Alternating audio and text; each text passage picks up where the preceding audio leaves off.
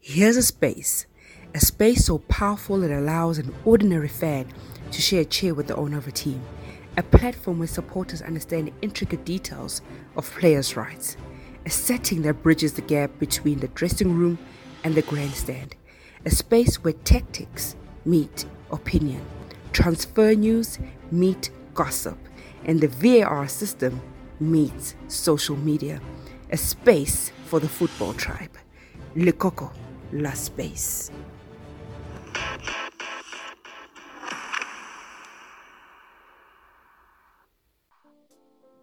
Good evening, good evening, everybody.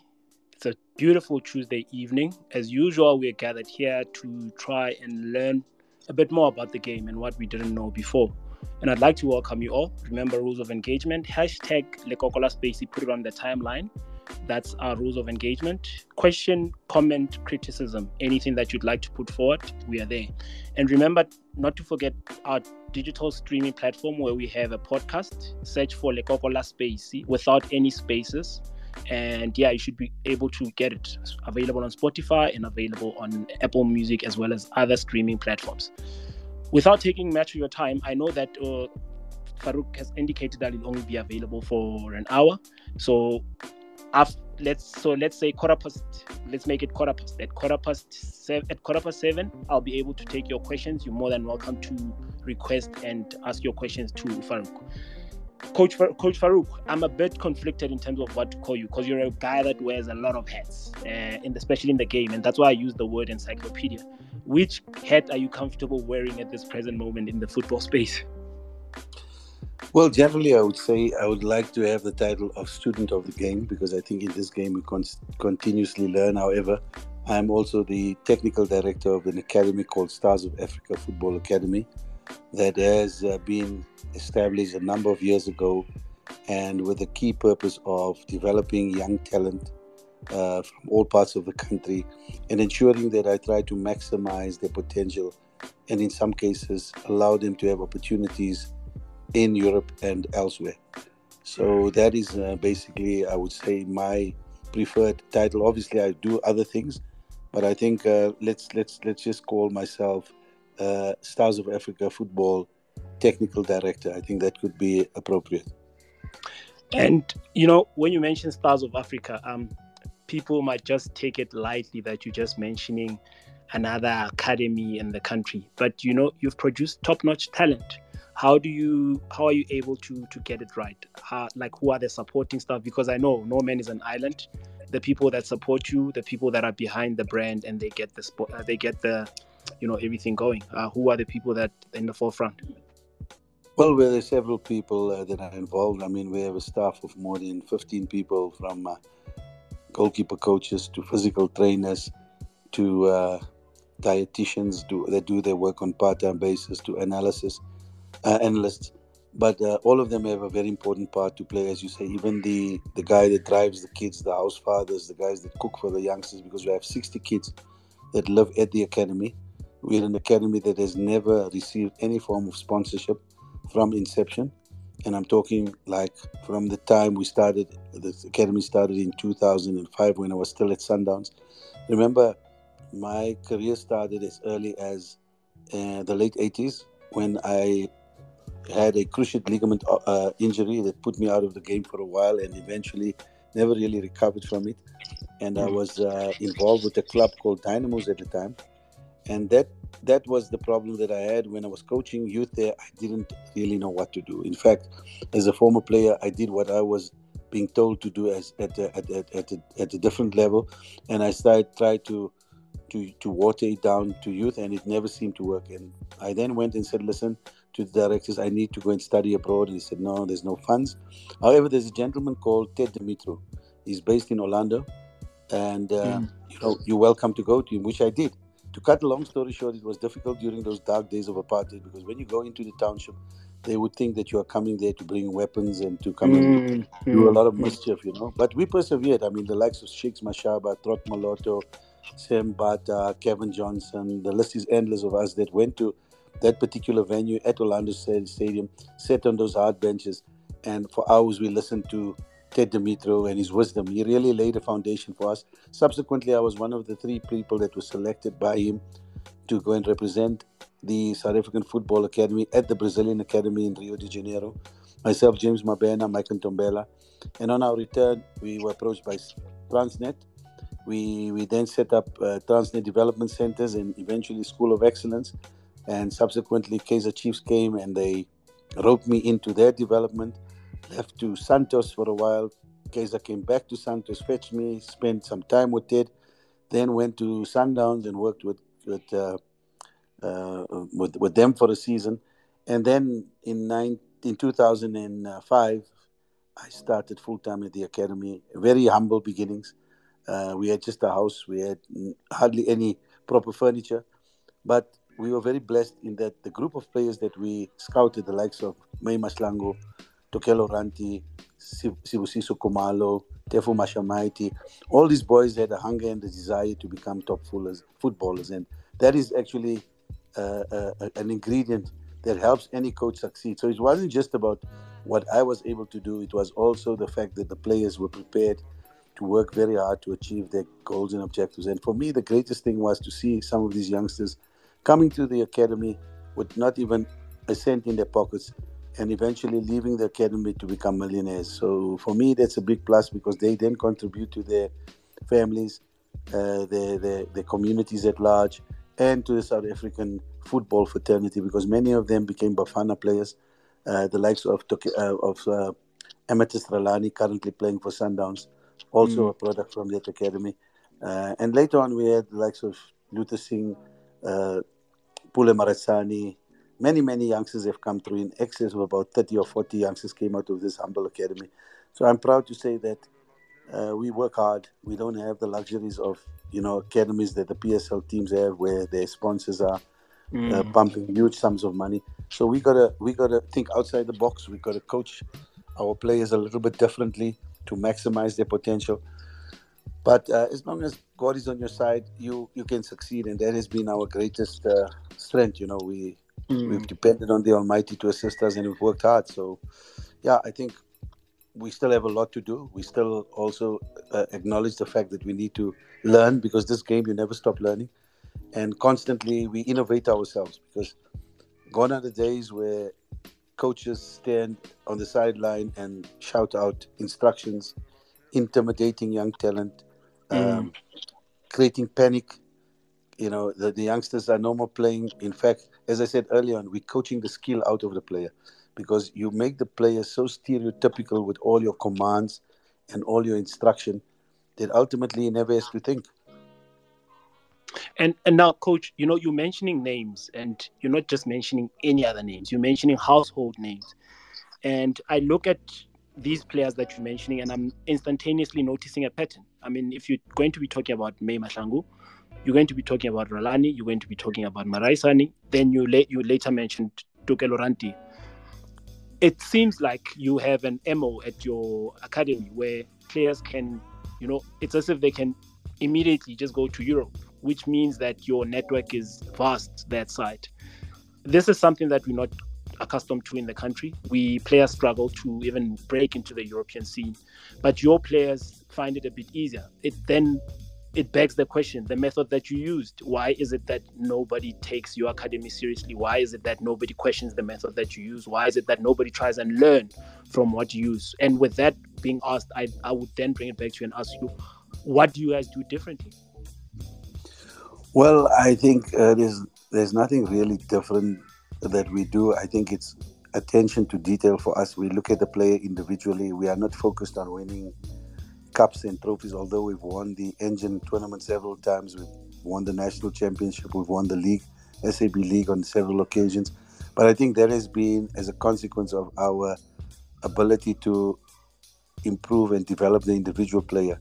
By that I'm saying is we don't just look at the player as a number. We look at the player as a living organism that needs love, that needs attention, that needs to feel wanted, that needs to feel secured, that needs to feel that you are there to assist him in achieving his aims and objectives. And that in itself means that we have to make lots of sacrifices. For example, our boys train on average twice a day, three times a week, and then obviously on the other days once a, once a week. Uh, they they train on average 12 to 15 hours a week. Uh, we, we, we, we believe in functional training where we don't divorce the technique from the brain. So it's more neuromuscular activity we develop. So let's say, for example, we're teaching a skill. We try to teach a skill in a more functional way, which is more game related. So we don't really divorce the football brain, which I think is a common problem in South Africa, where players are trained in a very regimental way, like soldiers. You know, guy gets a ball, he pumps it into the space, you run onto mm-hmm. it, cross it, and, and that is all fine.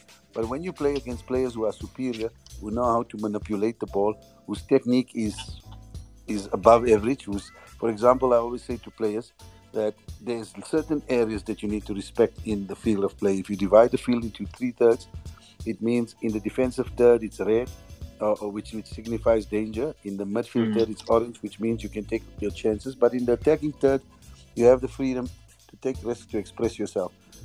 And then obviously there's a lot more that goes into that type of thing. I'm just touching the surface because when you talk about that, you've got to break it down into so many different categories of development. But the main thing for us is that the players always have fun in whatever they do.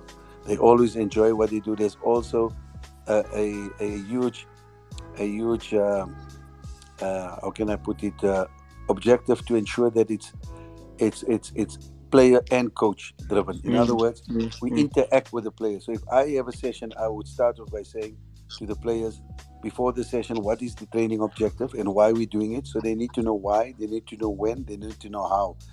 And once we've done that, at certain breaks, we don't train for lengthy periods, we train for short, high intensity periods. So let's say we do an exercise for five or 10 minutes. We then break, and during the recovery, we then pose questions. So it's not a case of us shouting instruction while the, the boys are being involved in a particular exercise or drill. And also post training, we then get together and we ask the players what they've learned on that particular day. Because without them having learned something, then the, the exercise is fruitless. Because you have to ensure that players know why they're doing a specific thing. And they must also have the freedom of asking questions and interacting. So I will come at a certain time, give instruction, and say, okay, boys, now you guys go and tell me how you see us um, uh, approaching this game from a tactical perspective. So there's mm. no wrong answers. There's only inputs and solutions. So with that, we're trying to create independence in the player, but we're also trying to create a personality because our our criteria for selection is we look at the player when we scout, we look at his speed, we look at his personality, we look at his intelligence, and we look at his technique. But once he gets into the academy, we turn that word around. It's spit, S P I T we turn that word around and now we, we look at ensuring that we improve his technique, we in, improve his intelligence, his personality, and his speed. The reason why we look at speed as a prerequisite is because speed is something that you are born with.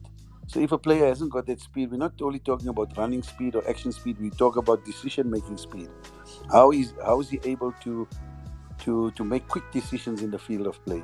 Uh, what is his what is his peripheral vision about? You know, can he make decisions in short uh, periods of, of the game, or should I say, in, in split seconds? So these are mm. all things where we don't divorce the psychological, the mental, the physical, the technical, the tactile, and the social aspect. Because obviously, what he does outside football will impact on what he does in the field.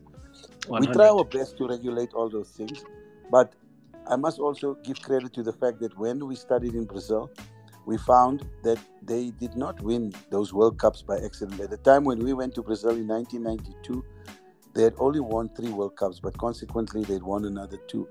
And I, I tell you this much, my brother, economically, they are worse off than us. They are a third world mm-hmm. country. They have crime, mm-hmm. they have poverty, they have inequality, they mm-hmm. have racism, they have all those things that we have suffered from. But yet mm.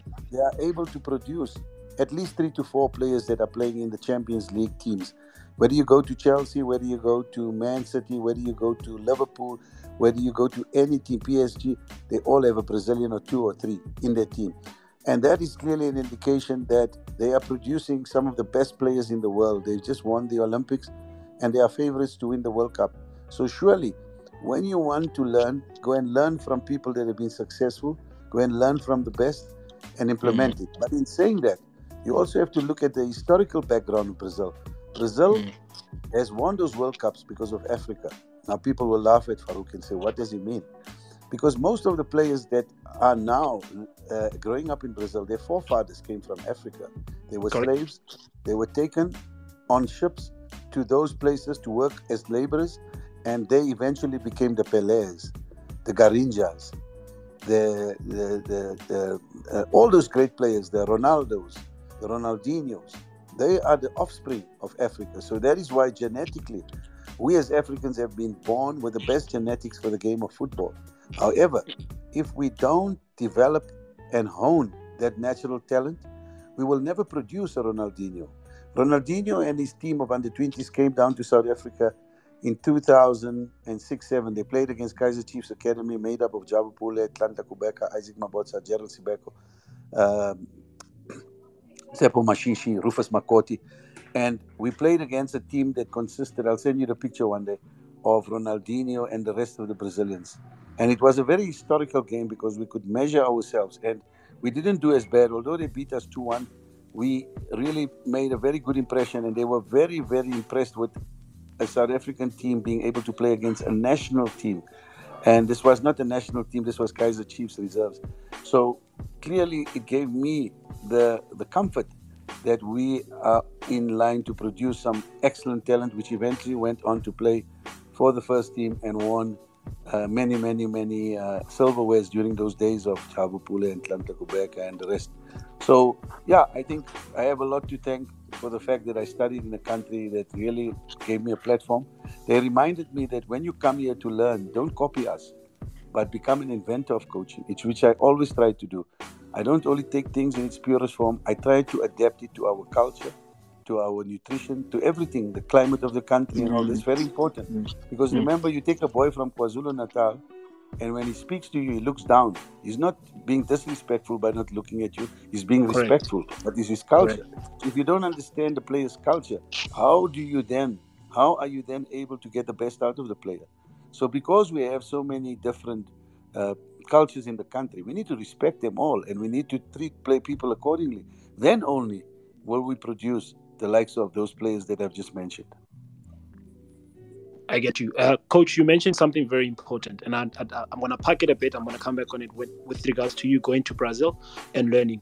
For anybody that just jumped into the space, I did indicate that at quarter past seven, I'm going to be opening the line. Anybody that wants to ask a question, they're more than welcome to request and ask your question, Coach. Before I jump onto the Brazil and you going to Brazil and learning, there's another element of your players, more especially. I know, yes, we've had a rotten apple here and there, but there seemed to be discipline and which is something that's lacking. And it's not just lacking in South African players; it's lacking in South Africans in general. South Africans are generally not disciplined human beings. When they say they're going to do something, they rather they, they either procrastinate or they do it half measure or that's just how we are wired as a nation but your players seem to have this discipline that you know it's second to i mean you mentioned luther luther, luther singh and i think it sets them apart from all the other players. They might not necessarily be more talented than the players that we have, but they have that discipline which enables them to play in Europe. How do you how do you get it right, coach? How are you able to get the discipline aspect of things right? Well, it's constant reinforcement. For example, I make players understand that nobody needs to be entitled. I think you're right in saying, as South Africans, most of our youth feel they're entitled, feel they, they don't, they haven't been uh, anywhere close to having to struggle. I think generations before them, yes, don't get me wrong, there are a lot of poverty in the country, there are people that are struggling, but I think generally, when it comes to footballers, they have found opportunities that we never found when we were younger. In other words, you look at the generations that have come before us, you look at the likes of Teenage Dladla, you look at Ace Ntsoelengoe, you look at Jomo Sono, and the list is endless. Those players really had to do a lot more, to sacrifice a lot more. They had to work on their own and they didn't have coaching, they didn't have development, and yet they produced some fantastic players. I think the new generation is also fixated on uh, social media. You find every youngster as young as six having a phone, constantly on the phone. They're not focused on owning their skills.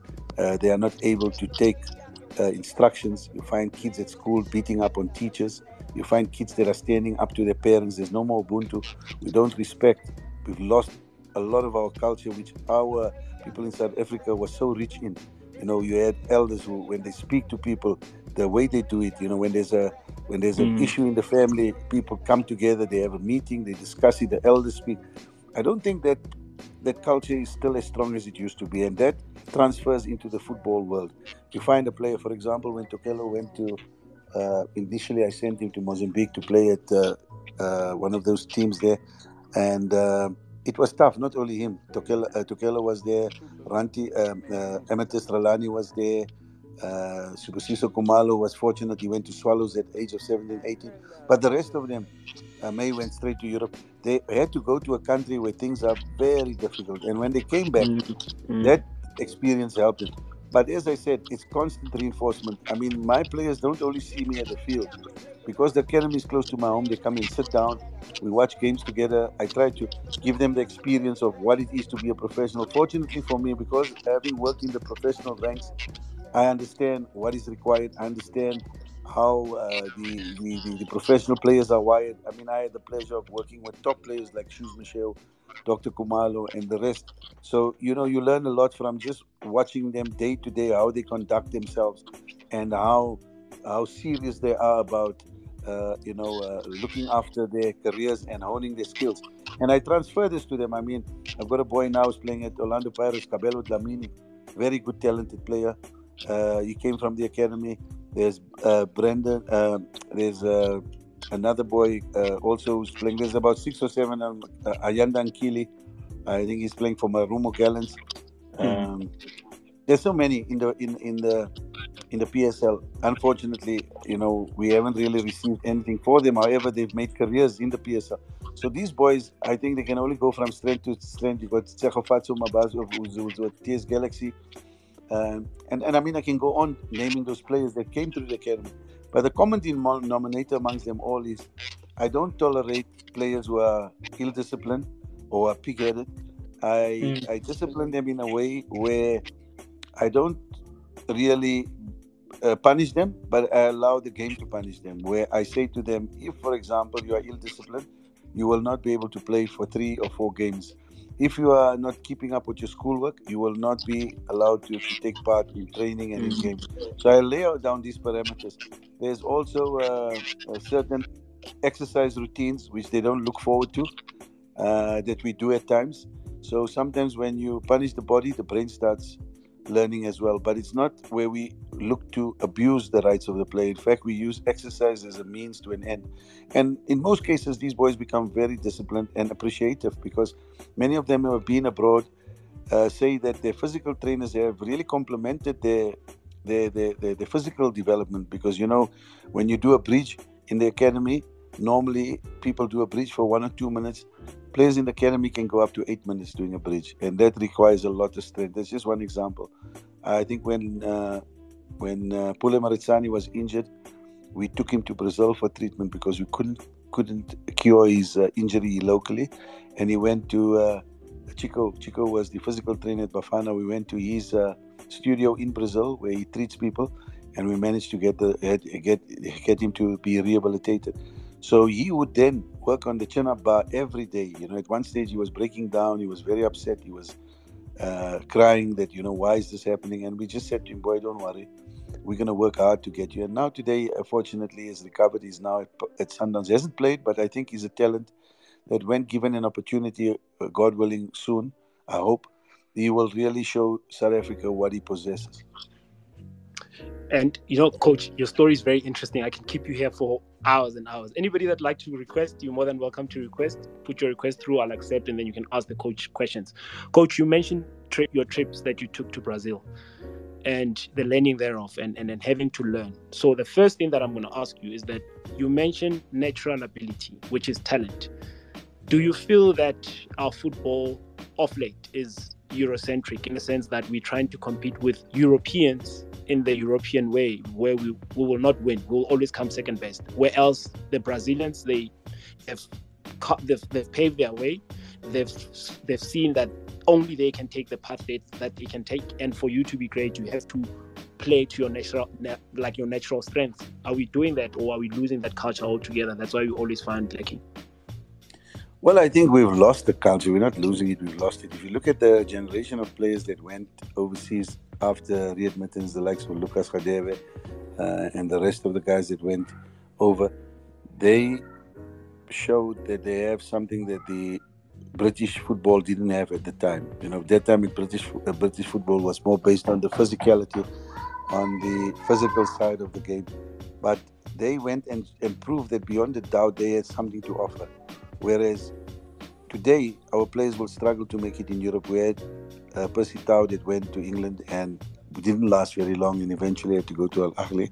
And the reason was he couldn't cope with the level of the game. I think what the Brazilians have done is they've ensured that the game or the, the, the players are holistically developed so that when they go to Europe, they can compete on a physical, on a technical, on a tactical level equally and even better than what they have to offer in those countries.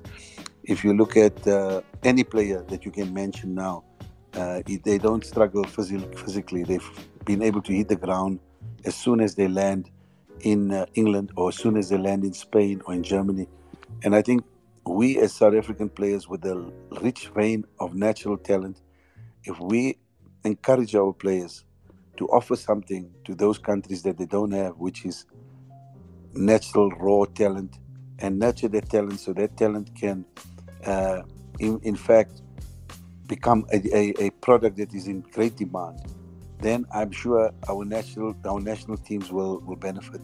Our country will benefit. I always say that if we put our players into a proper accelerated development structure, we will be able to export these players, and ultimately, these players will reinvest all the millions that they make in Europe and elsewhere back in the country to create jobs, to create opportunities, and you know to ensure that our our our our currency you know in, improves because that's exactly what's happening in Brazil. The rich, the wealthy players are taxed, a super tax, and in fact, those wealthy players come back into Brazil and reinvest the money that they've made in England, that they've mm-hmm. made in Spain, that they've made elsewhere. And I think that's a form of export.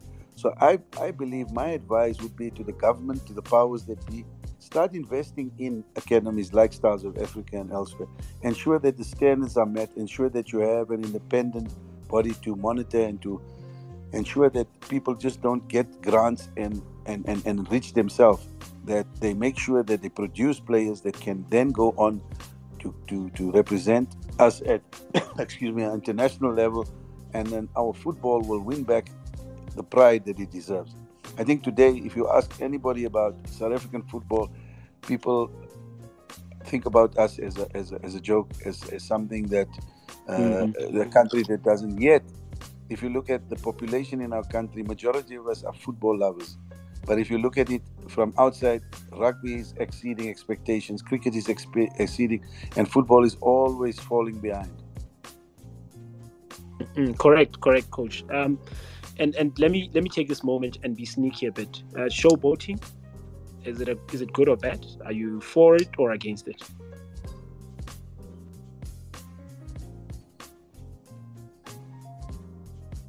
Sorry, coach. Sorry, your uh, question. Uh, your question on showboating. Yeah, I think yeah. There's, there's, there's, you know, showboating shows naivety. When you use a, a, a specific technique to, to uh, unbalance your opponent, to create space for a shot, or to go past an opponent, to create numerical superiority in a, an advanced position, then I encourage that. That is a skill. But when a player uses that skill in a negative form, it is to the detriment of the team and himself. A player must ensure that he's playing for the team and that he contributes to the team. We always need to understand that the team comes first, that we, we, we, we, we play football to ensure that, that the team becomes the most important aspect of the collective. And when you do see showboating for the sake of showboating, then I, I discourage that completely because uh, it doesn't have any any benefit whatsoever. Correct, correct. I and and I'm, I'm mentioning this deliberately because you were able to get the better of players like uh, Emmanuel Scara Ngobese. And yeah. The, he was he was showboating, but he he showboated going forward, or to the benefit of the team. Well, Scara was a special talent, and I think uh, we were constantly encouraging Scara to use his skill in a positive way, as you said. Scara would run at you and and and do a show me your number, but that would be so as to dislodge you from the defensive organization and to ensure that he creates options beyond the defensive line.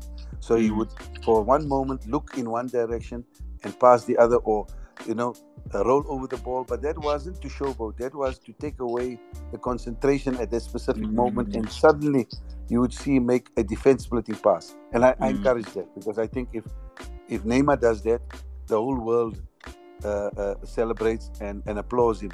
Why is it that when our players do it, we call it showboating? So there's a very thin line Correct. between Correct. showboating for the sake of showboating and using a skill. That's why I don't like to use the, the words showboating.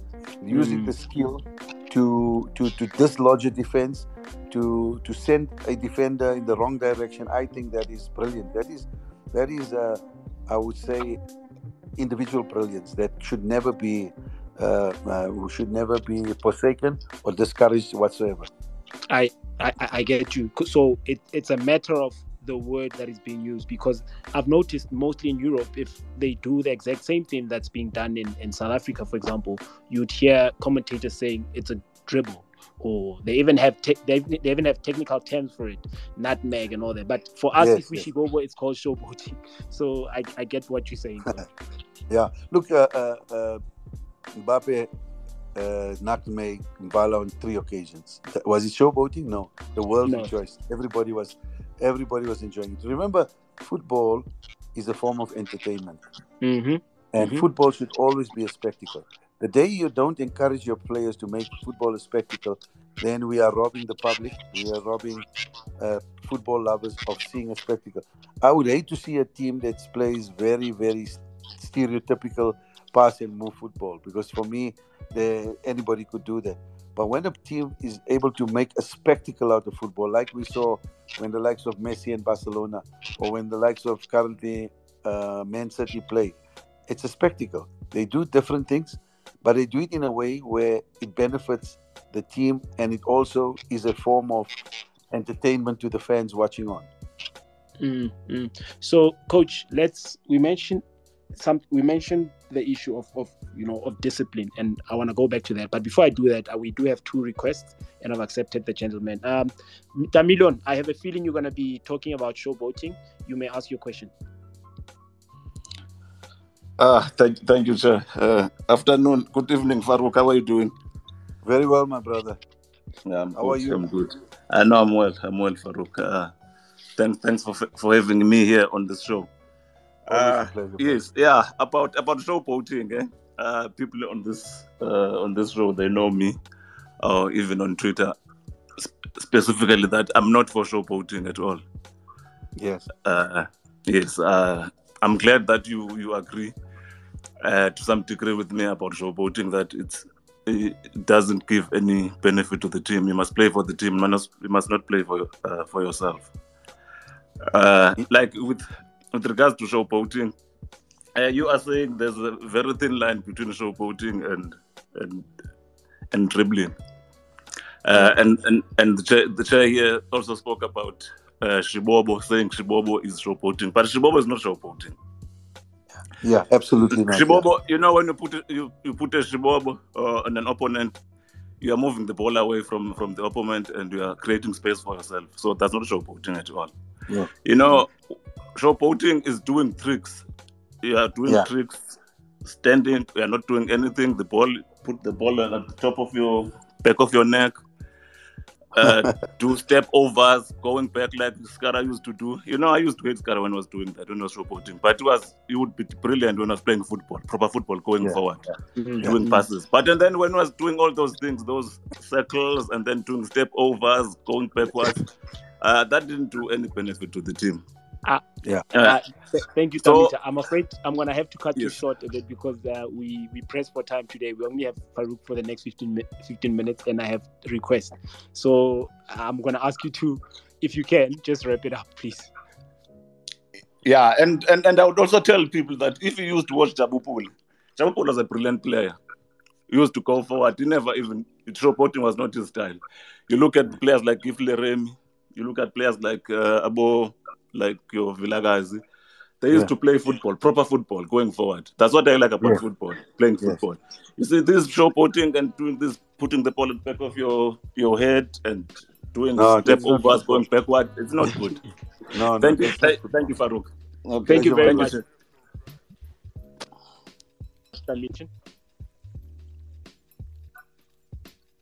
Lloyd, please unmute your mic. Uh, g- g- good afternoon, Gogo, and thanks for having Evening, my brother. On the space. Uh, Yeah. Can you hear me? Loud and clear, carry on. Okay. Uh, I want to agree with uh, Coach Farukano uh, in terms of having more uh, academies, like you mentioned the academy that is working with, including uh, the academy we used to have uh, School of Excellence. And I also wish we can have it in all provinces because School Excellent was one of the uh, good school that produced a lot of players. Uh, to mention few, the likes of uh, Sipho Nunez and Steven Pienaar. But Mm. now the thing is, uh, since though, uh, I think uh, the, the the minister of sport or, or whoever is in charge abandoned those schools. That's why we have uh, most of the team that are only looking for their brand. Uh, they are not looking uh, in terms of producing the players. Of which, uh, if you are a slow player, they cut you aside, and there it, it wasn't easy for the player to be cut aside because they were looking for to produce players, n- not to uplift their brand. So I fully Mm. agree with Coach Farukano. We need more of those academies that is is going to produce more players and so Mm. so that we can have our own style of players as South African because we are losing it. For instance, if you go to the MDC, you find almost similar style of play, of which uh, most of the coaches there are South African. Then when you take, take promote those players to DSTV, then there the players are getting lost because we have coaches that are uh, requiring something different, and that's Mm. where our, our football is getting lost in South Africa. Thank you, Mm. thank you for giving me that time. Thank- Thank you very much, Lloyd. Um, Lebo, I'm gonna take your question or comment, and then yeah, we can move forward with the chat. Good, good evening, everybody. Evening, evening, Lebo. Carry on. Um, Coach Farouk, um, firstly, um, you're one of the people that made me enjoy football um, from a coaching perspective. Um, when you coach Chiefs um, in the mid 2000s, that's one of the most enterprising teams that that played in the PSL. Then um, I was I was in high school then, and I could I never missed a home game. I never missed a home game. But it, the reason why I never missed a home game because Chiefs played an entertaining football and entertaining in terms of they had everything. They had goals, had the entertainment value, they had competition among the team. You know, there was there was a good spirit among the team. And now what I'm seeing lately is that all the guys that played for previous teams, there's there's there's a disconnect amongst among, amongst the football um, coaching. I mean, the old guys that are that, that used to play, we don't see them anymore. And it would be lovely if one team um, had one specific um, had a one specific um, football football uh, style. Mm. You know what I mean? Um, like like like my my, my Melody Sundown. You can see that everything that they do fizzles down to, to the, the last last last, and you could you could almost now imagine what will happen in a few years that they have production that's working. That's the conveyor belt of production that we're gonna have. So it's easy for you to identify, even it's easy for them to see what kind of player they, they need for specific position and stuff like that. So it'd be lovely Mm. if we had we had that throughout. So we could even if we go in, in nationally, then we easily have um, a football star. Like with the Brazilians, we, I've been knowing since like the early like Siboma around uh, '94. I can almost tell you the type of formation they have. Mm, it's correct. Only, Yeah. It's only it's only a few it's only a few things that they um they change um depending on the team that they play. But like you also you know that they're gonna play further back, two holding midfielders and number ten, and then uh, two white guys and then number nine. That's how they've been playing throughout, and they've been winning. So it's something that's been working throughout, and we've been knowing that, but like it, hasn't been a thing that that's happening in our football, and I'd love that to happen throughout each and every team from team professional until we get to the national level. Now, because um, I think Lloyd said something now. If, if the if the product if the development we play um 4-3-3 throughout, and then we get to the first team, we play 4-4-2, play a flat 4-4-2, we play boxes, we play crosses, we're playing all of that. But right now, it, right. it doesn't help the um the, the development Correct. Lebo, I'm gonna have sorry, I'm gonna have to jump in there because of, of time. Coach Farouk, Lebo is, is mentioning something very important, and I also want to add on to that. Look, you are a technical director of, of, of an academy and you are a learned human being in the field that football that is. How open are you should Safa come knocking and say, look, we need you as a technical director of, of the country? Well, you know, it's like asking somebody to do military service. you've got to go when the country calls. Uh, that is that supersedes anybody. So if my country calls me, so that we, I can be proud one day to have left a legacy, to have ensured that our future generations benefit, then so be it. I will make that call. Uh, I, I want to say that we sometimes underestimate the intelligence of our football public. The three people that just called in now really mm. impressed me with their knowledge of the game. Obviously, they are not coaches per se, but they understand the game. And until such time that we acknowledge that we are not dealing with an ignorant football public, that people mm. know what is quality and they know what is not. You know, the thing is that, that was spoken to about earlier on was from one of the callers was that we don't really have a clear playing philosophy. Mm-hmm. That we, we seem to be all over the place. We don't have a well organized youth football system. Now, these are very two very key ingredients. We don't have quality coaching or sorry scouting. Uh, our outreach programs are lacking. Our coach education is limited. Our coach education is still a little bit backward in that it's a German concept that came with Horst some years ago and it's never kept up with the best in the world. So what we're doing is we're taking basically leftovers from countries like like Germany, uh, even like I said earlier, Brazil. We needed to take the knowledge, and they warned us not to take it in its pure form, to adapt it to our needs because our needs are significantly different to the needs of other countries. We need to have a philosophy which encompasses all our natural talents, our skills, our culture, and everything else that goes with it. And once we have that and we have the buy in, I think it's important to realize that we need a buy in from all the professional teams with the national structure, with the grassroots structure, with schools. I think we need to have an overall facelift to ensure that in the next 10 years, we produce a team that will be able to go to the World Cup to win the, the, the, the the CAF championships, and to be able to do what Sundowns has done in the short term. I mean, it just proves beyond a doubt that everything is possible. A couple of years ago, no, nobody would have thought that Sundowns would be as dominant. But I think I must give them compliments for putting in the right uh, structures for ensuring that they they lift their standard and they constantly looking to perfect the art of uh, football both at club level and at uh, at uh, sorry at the league uh, local local league level and on the on the continent. And I think that should be an aspiration for all of the top teams. We shouldn't have a case where we embrace mediocrity, where we see our football regressing, and yet because we are supporters, we embrace that mediocrity simply because we want to win silverware. Mm-hmm.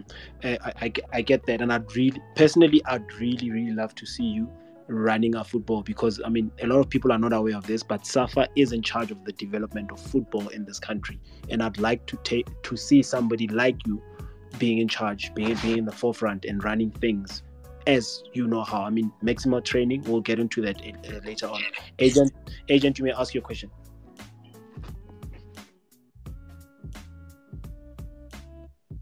Agent, please unmute your mic. Uh, your mic is muted, and you may ask your question. All right, um, we have to move on, coach.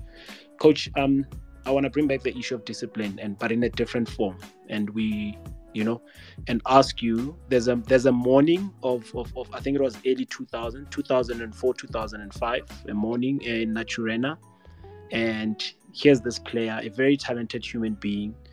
He's coming from wherever he's coming from. He's trying to walk down the stairs. He's trying to get ready for a training session, and he just falls and yeah, you you spoke to him. I, I I gather you know who I'm talking about. Yes, yes. How how big of a disappointment was that to you? Yeah, it was huge because uh, I invested a lot of time and effort, and uh, you know, I knew his potential was beyond what we've seen, and he could have only gone to greater heights. Uh, but unfortunately, there are things that are beyond our control when players reach uh, professional level, when they are independent financially and otherwise.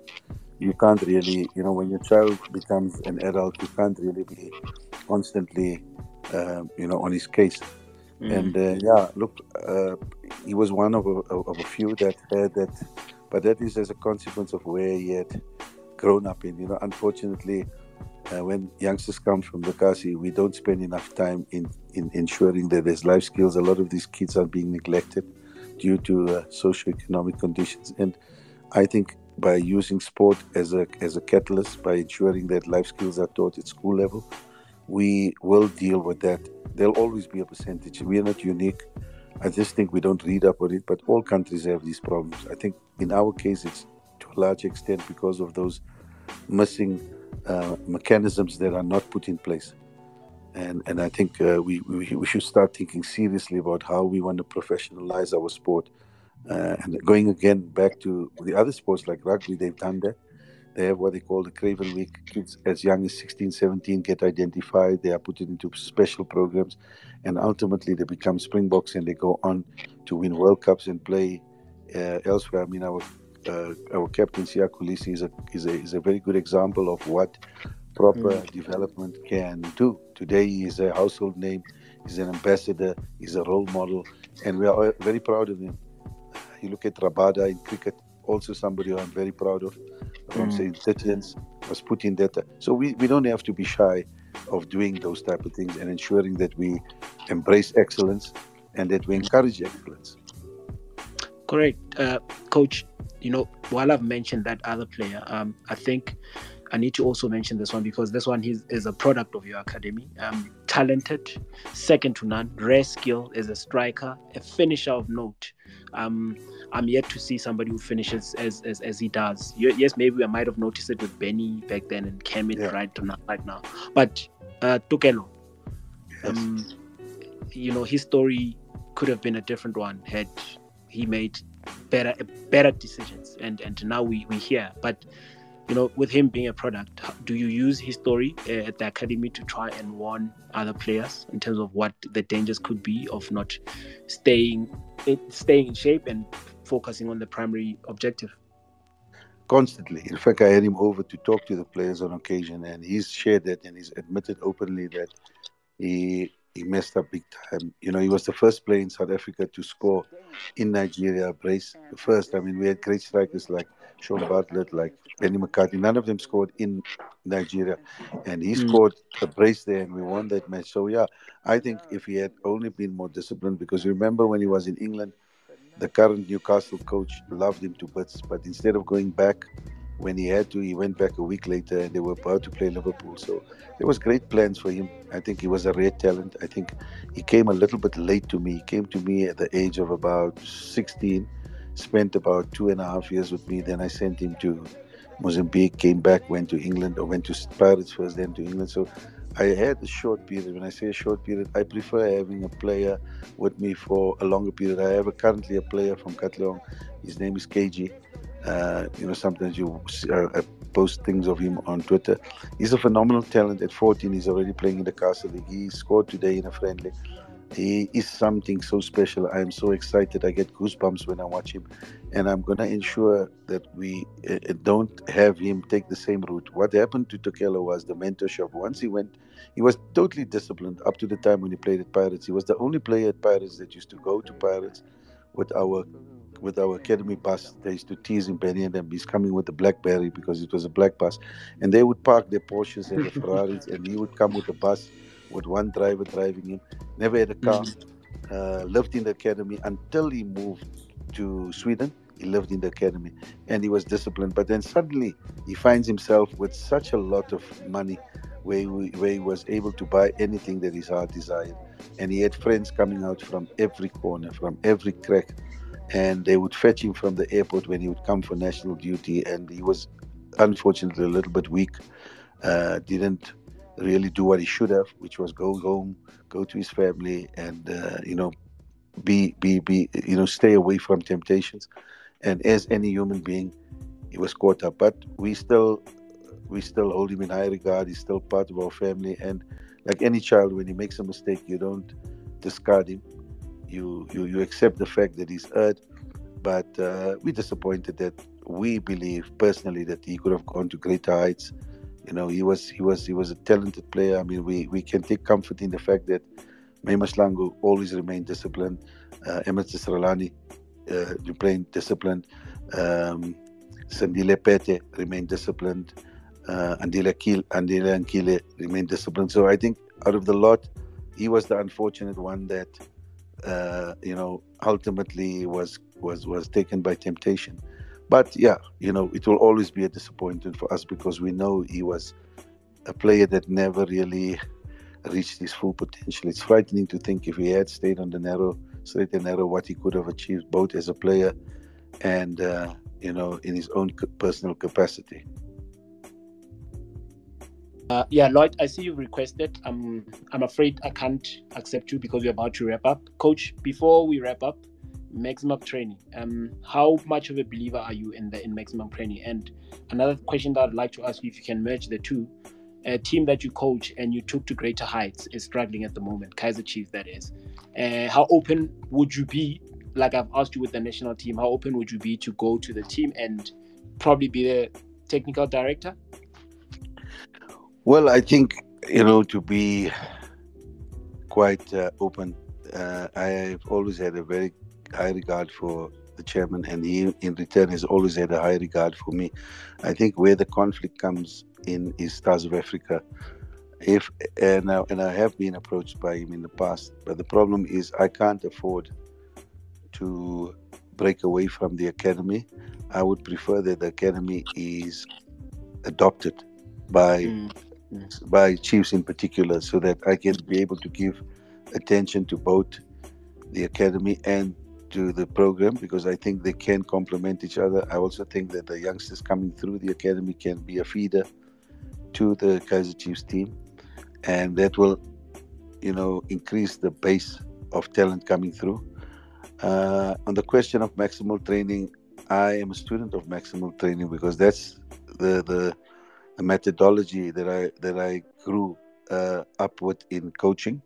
When I started coaching in the late 80s, uh, we were exposed to the uh, the inventor, to the to the, the, the, the, pioneer of maximal training.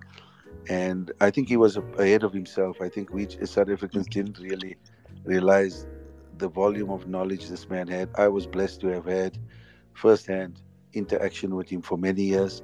And I still refer a lot to what he had taught me even so to an extent that I put it above my my, my learning in Brazil and elsewhere. Uh, I think he, he, he, formed my thinking, he formed my belief uh, structure, and he molded me into who I am today in making it so comfortable for me to produce exceptional players based on the philosophy, the methodology that he had taught me. Coach, thank you, thank you very much. Uh, I know we had we we're living on borrowed time, and I'm a, I'm gonna release you now. I think it's it's it's. Uh, let me stick to my word and allow you time to spend with your family. And look, coach, we are very fortunate to have somebody like you in in, in our country. Um, you, second to none. You've de- you've developed talent. You've given us players that we never imagined that we could have. And with that said, carry on doing what you're doing. And I hope you get the ability to produce more talent. Oh, by the way, I have a 17 year old for you, left wing back. I'll bring him to you and then you can have a look at him. solid. Coach Simon, that applies to you as well. And yeah, coach, please keep on being as great as you are. And we really appreciate you. Always a pleasure. Thanks for all those accolades and God bless and continue the good work you're doing. All right, coach. Um, coach Simon, I see Coach Simon is joining. Uh, for those that don't know, Coach Simon is a development coach. He's, uh, I'm just gonna give him an opportunity to speak, but otherwise, if he cannot jump in, then we we have to close the space. Um, one of my the, my biggest listener just wants to say goodbye, good night to the people. Goodbye, my people. All right. Uh, that's my son, uh, Coach Farouk. Thank you very much, Coach Simon. I'll give you a call. Everybody that's listening on the space, I appreciate you guys, and I enjoy serving you guys, and I, I really, really love you. Remember to treat the people that you love right. And with that said, have a great evening. Cheers, cheers.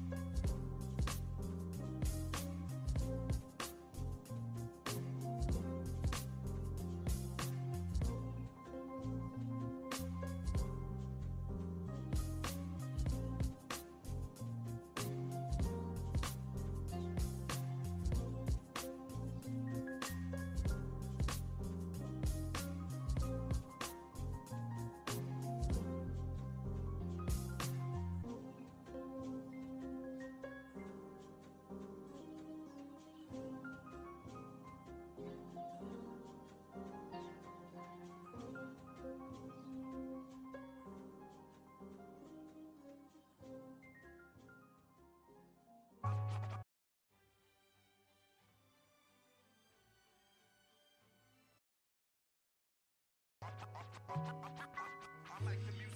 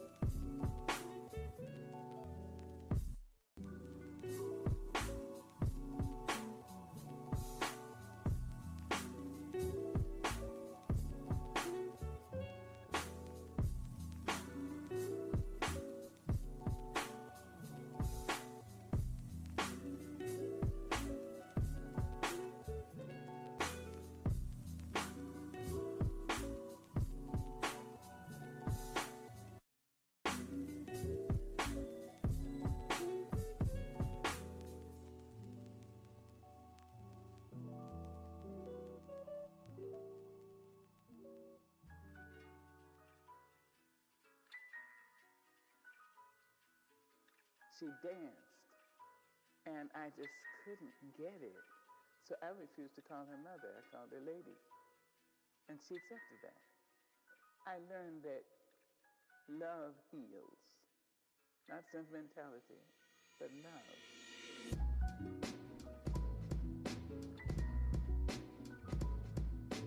Way I can pay you back, but the plan is to show you that I love you.